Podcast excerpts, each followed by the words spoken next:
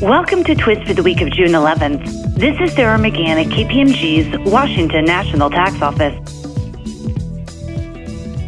In a recent letter ruling, the Pennsylvania Department of Revenue ruled that two taxpayers did not meet the definition of a referrer as specified under the recently enacted Marketplace Sales Act.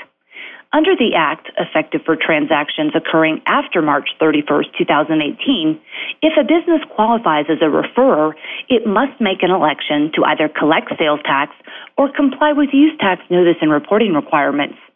The Act defines a referrer as a person other than a person engaged in the business of printing or publishing a newspaper who, pursuant to an agreement with a marketplace seller, agrees to list or advertise for sale at retail one or more products of the marketplace seller in a physical or electronic medium, receives consideration from the marketplace seller from the sale offered in the listing or advertisement, transfers by telecommunications, internet link, or other means a purchaser to a marketplace seller or an affiliated person to complete a sale, and does not collect a receipt from the purchaser for the sale excluded from the definition of a referrer is a person who provides internet advertising services and does not provide the marketplace seller's shipping terms or advertise whether a marketplace seller collects the sales or use tax.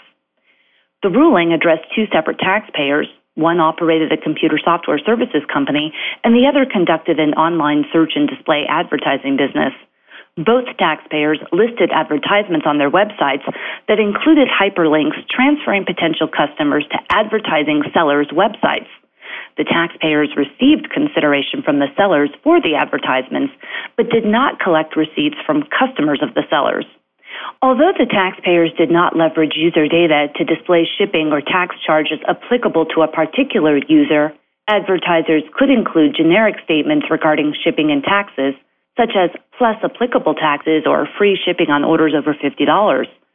The department determined that while the taxpayers met the four criteria for a referrer, they also met the two criteria for exclusion from the definition of a referrer.